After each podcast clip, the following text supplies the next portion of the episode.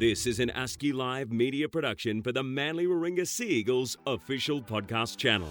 G'day and welcome to the Sea Eagles Community Corner podcast, hosted by Sea Eagles General Manager of Community, Kelly Petrovich, along with Justine Gordon, C E O of the Burdekin Association. Based here on the Northern Beaches, the Burdekin Association is a proud community partner of the Manly Warringah Sea Eagles. Each week, Kelly and Justine will be joined by different guests covering some amazing things happening in the community. The Sea Eagles Community Corner podcast is proudly presented by Sea Eagles' major partner, U R M. Now, over to Kelly and Justine. Welcome to the Sea Eagles Community Corner. Justine, thanks for joining me again today. We're also joined for a second episode with uh, John Bonasera, who is also known as J B. He's our General Manager of Football at the Sea Eagles. So it's Justine here. Last episode, we explored what the playing bubble was like during the lockdown, the what happened leading up to the lockdown, what the players were up to during those those five weeks where nobody was really allowed to go anywhere, how the coaching team really developed the strategies uh, to support the players uh, in that in that lockdown period, and then moving towards training, you know, coming back to training and, and how that looked and, and, you know, developing the protocols and systems around keeping the, you know, the safe zone and all that kind of stuff, which sounds absolutely huge. And today's episode, we're going to look at the players actually returning to playing games and then uh, the community coming back to games. So COVID has made things pretty difficult, um, I think, all round, you know, not just for for the Sea Eagles, but for, for everybody that's been living through it over this period of time. Um, but I think it's also important to consider, you know, some of the good things that have come from this experience. In the last episode, we did sort of draw on the fact that I think we all, you know, society's been running at one hundred miles an hour. Uh, and this was a really bit of an opportunity just to stop and take stock and reflect on some of those things that we've been doing, and life's been busy. But um, I guess, you know, for you guys, J B, and the coaching staff and the players, I mean, you said earlier in the previous podcast that the guys really did benefit from having that downtime, but have they benefited from coming back? And I guess what has been some of the positive things that you've seen, or some positive outcomes that have come from COVID since the guys have come back to training, in terms of the fact that you are in this bubble and they don't have a lot of interaction and engagement with, with the outside world? So what are some of the positive things that you've seen that have come out of that? Kel, um, as you alluded to in the intro there, like, it has been an opportunity to take stock and to look at the methods by which we do things and, and what we do. Completely aside from, from footy, a mate who runs his own business was talking to me about how he's adapted, and he said, I don't even know what I was doing beforehand. He's based out of Hornsby and he has a lot of clients in the city. And he said, mate, I used to get in the car, drive an hour to get there, get there half an hour before a meeting, then have a one-hour meeting, pay fifty-five dollars in parking, and then drive home again. And he said, now I've got a meeting at nine o'clock. I, I get on the Zoom at eight fifty-five. The client prefers it, I prefer it, and we're still able to establish that strong and strength of rapport. And that's essentially what we've been able to do, is just rethink, show trust. And I think being able to show trust uh, in a playing group, and the, for the playing group in turn to trust the performance staff, and for the coaching staff to know that they're being delivered the right materials. They haven't got that face-to-face contact at the time. And we're saying, if you do this, you will be prepared. You just need to do what we're asking you, and you will come back in a good state. And when we've been back in and together, I think that trust has just developed further, and the familiarity with one another, the connectivity, the regular touch points around the accountability of the apps and the things that we need to do. Um, you know, you can have a bit of a laugh about it. Some of the boys, you know, Taniela Paseka's got really big hands and he keeps pressing the wrong buttons on the app. So he triggers a COVID alarm, and we joke with him that he needs an iPad for a phone so that he can stop pressing the wrong buttons. We just have a bit of a laugh about it. We try and stay positive. Uh, we appreciate that the broader part of society are also finding it difficult, but it really is just about those relationships. It's about having those corridor conversations, and we're fortunate in that we're supported, you know, with the governance of the game and with the club itself, that, you know, we've been able to do different things. And probably another thing that we've done together more than ever before is eat. Whilst um, an athlete obviously needs a particularly good diet and needs to look after themselves, given that we're not allowed to go to restaurants and cafes and things like that, we've had more downtime together. So we've spent a bit of time, and it's not been an urgent rush. It is sitting down and, and literally having a meal together. Those moments, uh, you can't buy them. We're fortunate in that we're able to do that, and I have to thank the club for that because it's really helped. I know, J B, as, as a general community member, not having to live in any kind of bubble, I'm allowed now to, to go to work, to go out to restaurants, to go down the beach, to go to friends' places. I've got to abide by all of the, the kind of the, the restrictions that are that are keeping me safe. But are the players allowed to do everything that I'm allowed to do? What are they allowed to do now? So everything you just said, we can't do any of it. We're not allowed to the beach. We're not allowed to play any external sport. We're not allowed to train outside the venue here or at home. We're not allowed to go to cafes or restaurants. Obviously, we practice social distancing the same as every, as regular members of the community. We're only allowed to perform essential tasks. So uh, food shopping, for those that have hair, haircuts. Obviously, that doesn't apply to me, Justine. The other thing that's probably quite pertinent and is a really difficult thing for families is no visitors. So no one in our home that doesn't already live in our household.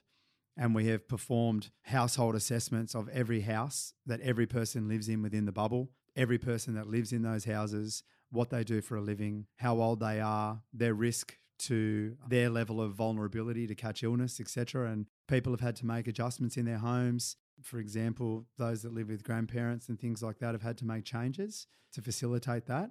Uh, and that's to protect their grandparents as much as it is to protect the player. So look, yeah, I won't lie. It hasn't been easy, and we certainly have our moments, as I'm sure members of the regular community do too. You know, we try and support one another as best we can, and we did have a short period there where we were able to undertake a few simple tasks like cafes and things like that, but only with people from our household or with people from our bubble, and it was limited to a certain number, but unfortunately it was short-lived and, and we're back to the original conditions. Yeah, I think I didn't realise um, how restricted The, the the group in the bubble now are. And and I think the sacrifices that, that you're all making to ensure the safety of the game, that we can watch it on television, that we can come. I mean, that that as a spectator, as, as having uh, family members that enjoy watching, for them living, you know, in isolation and, and they were bored. They were, you know, making choices and decisions that weren't ideal. To be able to see the game back on T V and to come if they're lucky, that's been huge. So the sacrifices that the players are continuing to make, which I can imagine, we, we did it for a short period of time and, and it was getting really difficult and they're still doing it. I mean, that's huge. So I, I think we've got to acknowledge the sacrifices that um they're all continuing to make. So look, you know, thank you, J B, and, and please thank the entire bubble team that I, that I think the community out here, um, you know, I've had a lot of feedback, a little, a little really positive stuff about being able to be at games and watch it. You know, we can kind of segue into that about about getting back and playing. So as the bubble, how did it feel playing that first game back with no fans? We played our last game before we broke in front of no crowds, and that was against the Roosters, and that was such a surreal feeling. There were two houses over the back of Leichhardt Oval. One had scaffolding set up and sold tickets on the balcony, and the other one just had a regular balcony, and you could actually hear every word they were saying during the game. There were particular moments in the game that still stick with me, and like literally where you could hear the contact from a hit, where you could actually hear the air escaping the person that was being hit. And uh, there was a particular tackle by Curtis Sironen and another by Lachlan Croker that I recall vividly. And the sounds and the impacts, it, it was actually quite amazing to be there and to, to hear it echo around the grandstand, et cetera. Very different feeling. And then to return, I think it was about eight weeks in total, five weeks off and three weeks of preparation uh, against the Bulldogs at the Central Coast. And that was a um, another experience in itself where we had no crowd members, but I think we were mentally prepared for that on that occasion, whereas the Roosters had just sort of happened in a, in a matter of days. Uh, I think it was round five against the Broncos, uh, the Central Coast, we were able to get a crowd, albeit very limited. It was lovely to have people present. We were fortunate on the day that we had Tevita Funa debuting, and we were able to give his family a number of tickets to attend. It was just, I don't know, for those that were there, you may recall they were singing and it was amazing, like really phenomenal. Makes me quite emotional talking about it. They were singing to him during the game and then post-game. And it was just a really lovely thing that, you know, if we had a full crowd there, it wouldn't have happened. So we can take some positivity out of that. I know I was very fortunate to be at that first game, and as a spectator, it was really bizarre. It was quiet, um, and you could hear yourself breathe, and and you could also yell out to a player, and I, you know, I suspect they could actually hear you. Do you think that was a helpful, a helpful or a hindrance?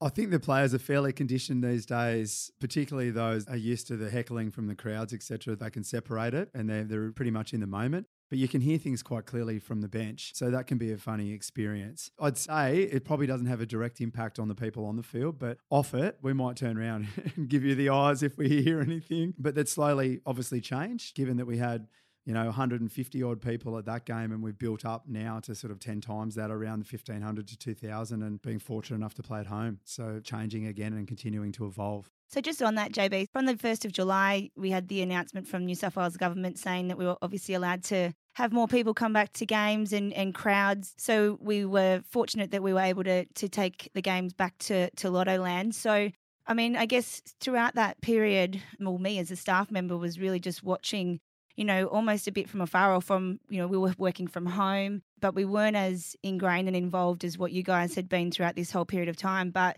leading into that first home game back at Lotto Land against the Knights for round eight, getting the venue ready and and all the things that we had to do in terms of ensuring that, you know, people that were coming into our venue were going to be safe, that we are abiding by those protocols uh, from New South Wales Health. We make sure that everybody that's coming is safe. You know, there was a lot of work that went on behind the scenes to to ensure that uh, we were able to have, I think it was just over two thousand people at that particular match. But what did it feel like for the players, um, you know, coming back, not only being back at Lotto Land, but I guess, you know, having that two thousand odd people in the stadium, you know, that I think sounded a bit like twenty thousand at the time. But um, yeah, how did it feel for the guys to come back to that?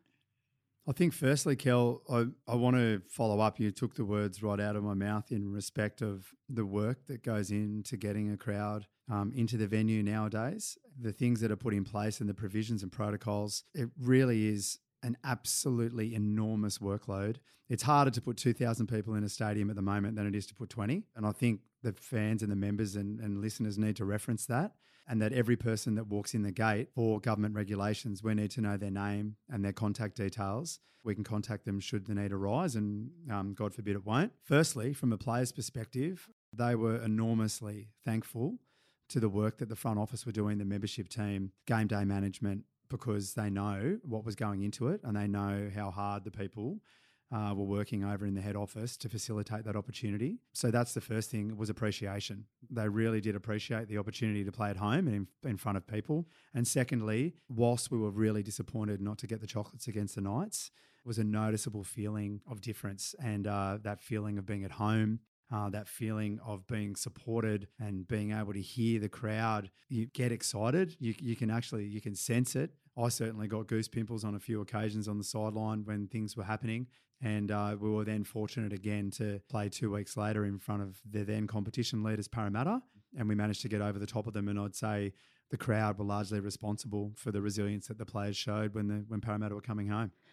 I know not only from a player's perspective, from a, a crowd perspective, and, and to have our loyal members have the opportunity to come and, and watch that game and experience that game. We live and work in this every day, so we probably forget sometimes just how important the game is to people and what it means for them. You know, when it was gone, you know, they were sort of lost without it. So now that it's back and having that opportunity for our fans and members to come back to the game, you know, it really meant a lot to them. So it's great the footy's back. And I think we just heard the halftime siren, Justine. So, J B, we're going to take a quick break. We've got a message from our sponsors, and then we'll pick this back up again in the second half.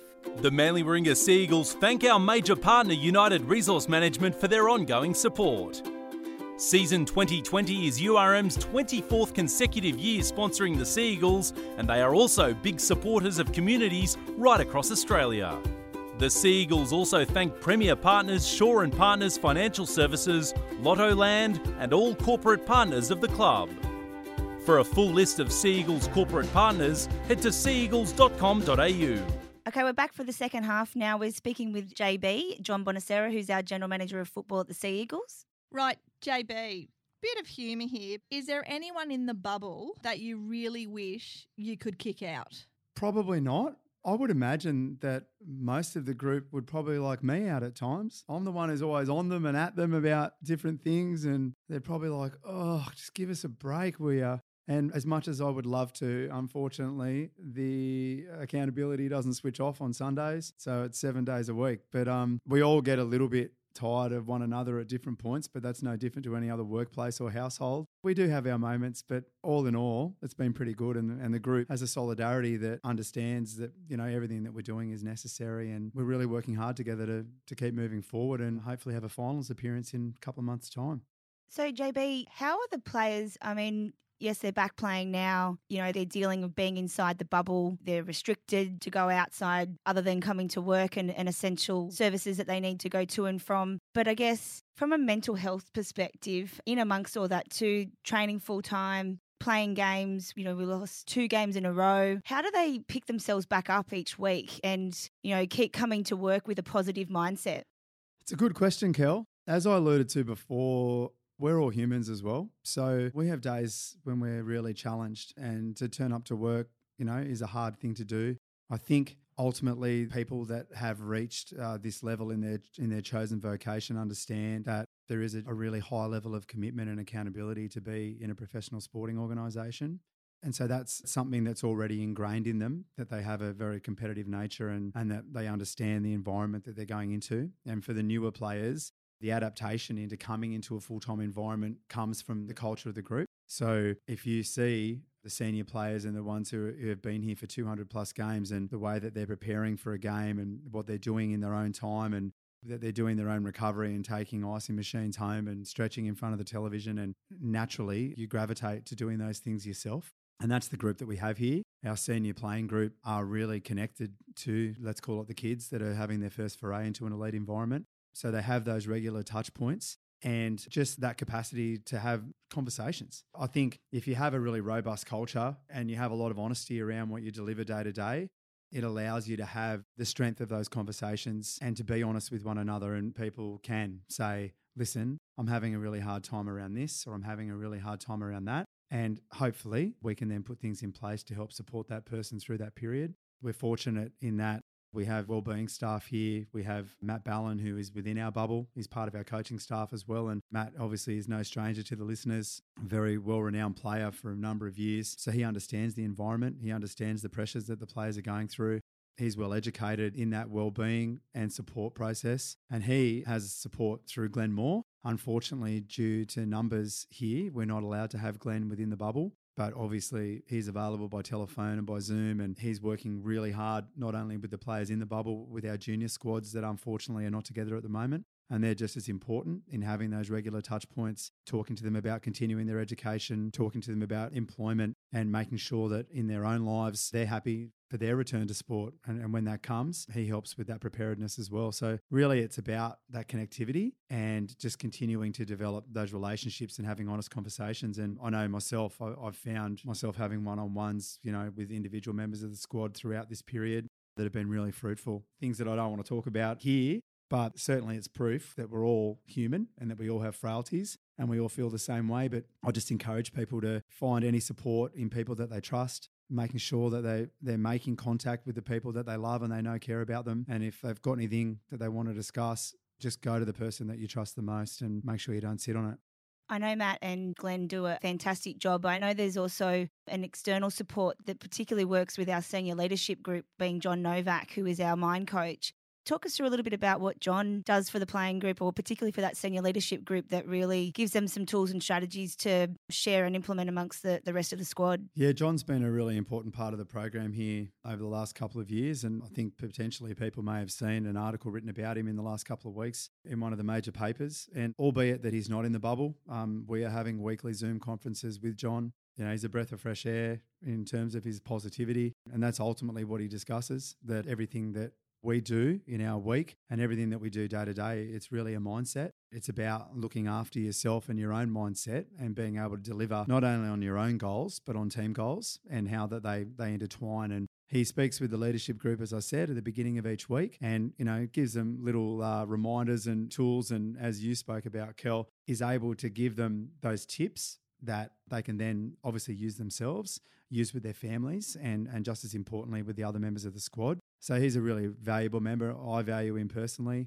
We speak ourselves more regularly than the, the weekly Zooms. And I know he's got clients outside of here as well that really value the work that he does. So we're fortunate in that regard. And for clinical issues or things that are beyond John's or our control, we are again very fortunate in having Benestar as a supporter of the N R L, and we can reference individuals to a counsellor that's confidential and trustworthy, and they can have a chat to them if the need arises. So moving forward, how are the team feeling about the next few months of playing and the impact of, you know, their social isolation? How's the vibe?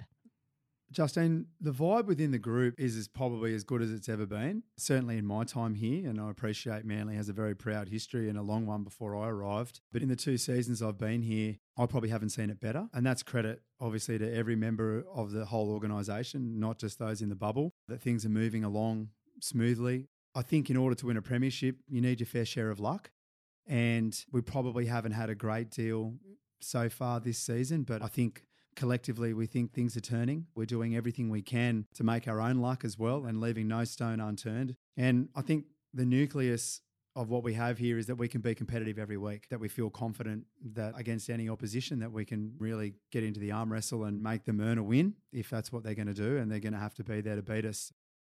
Thinking into the future, don't know how far into the future, but when COVID is no longer part of our vocabulary, it's completely kind of over. What do you think at Manly Sea Eagles is going to be kept? You've done a lot of new things that have had to happen, you've had no choice in, but what are some good practical things that you're doing now because of COVID that you're actually thinking, do you know what? They've actually been a good thing and we're going to keep those. Is there anything? As I alluded to before, I think having some downtime together where you're not at training or you're not desperately looking to go to a weight session or move to another venue or having a quick feed before you go and do recovery, whatever it might be, those opportunities just to be and to be together in each other's company. So we've got a table tennis table, we've got a, a pool table. As I said, we've been fortunate in the club supporting us by having some meals together, which have been really nice just to have some downtime and a chat. And we don't often get that. It tends to be rush, rush, rush. So those things I think we will definitely keep. I think the other thing that has probably come of it, and it's more on an individual level, is that everybody understands their piece of the puzzle and they understand how important they are to the overarching goals of the group, and that if they're not holding up their end of the bargain, it can easily let everybody down. And I think that awareness is something that's really important in a professional sporting environment, because it only it does only take, you know, one small thing to go wrong and it can offset everything. I know that the group shares that accountability and wears it, you know, together as a positive, not as something that's hanging or a weight on top of you. It's a real positive that they know that they're an active member of the group and that they're valued and that what they contribute is just as important as what I or anybody else do. And we all need to have our hand in to make things work. I think in my career there's been, you know, crucial moments in my work that have made me grow up or mature or have been really kind of insightful moments that I've really gained a lot from. Do you see maybe some of the younger players really taking responsibility and ownership, and that, yeah, each person's behaviour is equally important as what D C E does? You know, it, it's the same and they're valued the same. Do you think that's kind of helped them? Without a doubt. That's been evident from the word go, and people, again, might, might forget some of the guys that are in this group are straight out of school. You know, they're, they're boys. They're, they're like your sons and daughters at home that have potentially just finished, you know, year ten, year eleven, year twelve, and are looking for other opportunities in life. They have been fortunate in that they've got an opportunity to do this as their vocation, but they've had to come along really quickly to facilitate that and the level of accountability. And I often say to players that are coming into their first foray into an elite environment, unfortunately, if you want to be, in inverted commas, a normal nine, ten-year-old, this is not the environment for you, because you can't be. You can't do both. And maybe COVID has been a positive in that respect, because these boys have been forced into a level of professionalism, but they now understand and understand more quickly how important it is that they're doing the right things, because the opportunities come about with the click of the fingers and all of a sudden you're making a debut. J B, that's our full-time sirens just gone. So thank you so much for joining us today. As I said earlier, you are the glue that holds the football department together. You do an amazing job and I know how busy you are. So thank you so much for taking the time to give us some really great insights. So we'll end it there today, but good luck for the weekend. Thanks very much for having me, guys. This has been the Sea Eagles Community Corner podcast, presented by Sea Eagles' major partner, U R M, and recorded in the studios of Manly Media partner, ASCII Live Media. You can follow the Sea Eagles on Facebook, Twitter, Instagram, as well as LinkedIn. For more episodes and other official Sea Eagles podcast channel series, head to seaeagles.com.au forward slash podcast. This has been an ASCII Live Media production for the Manly Warringah Sea Eagles official podcast channel.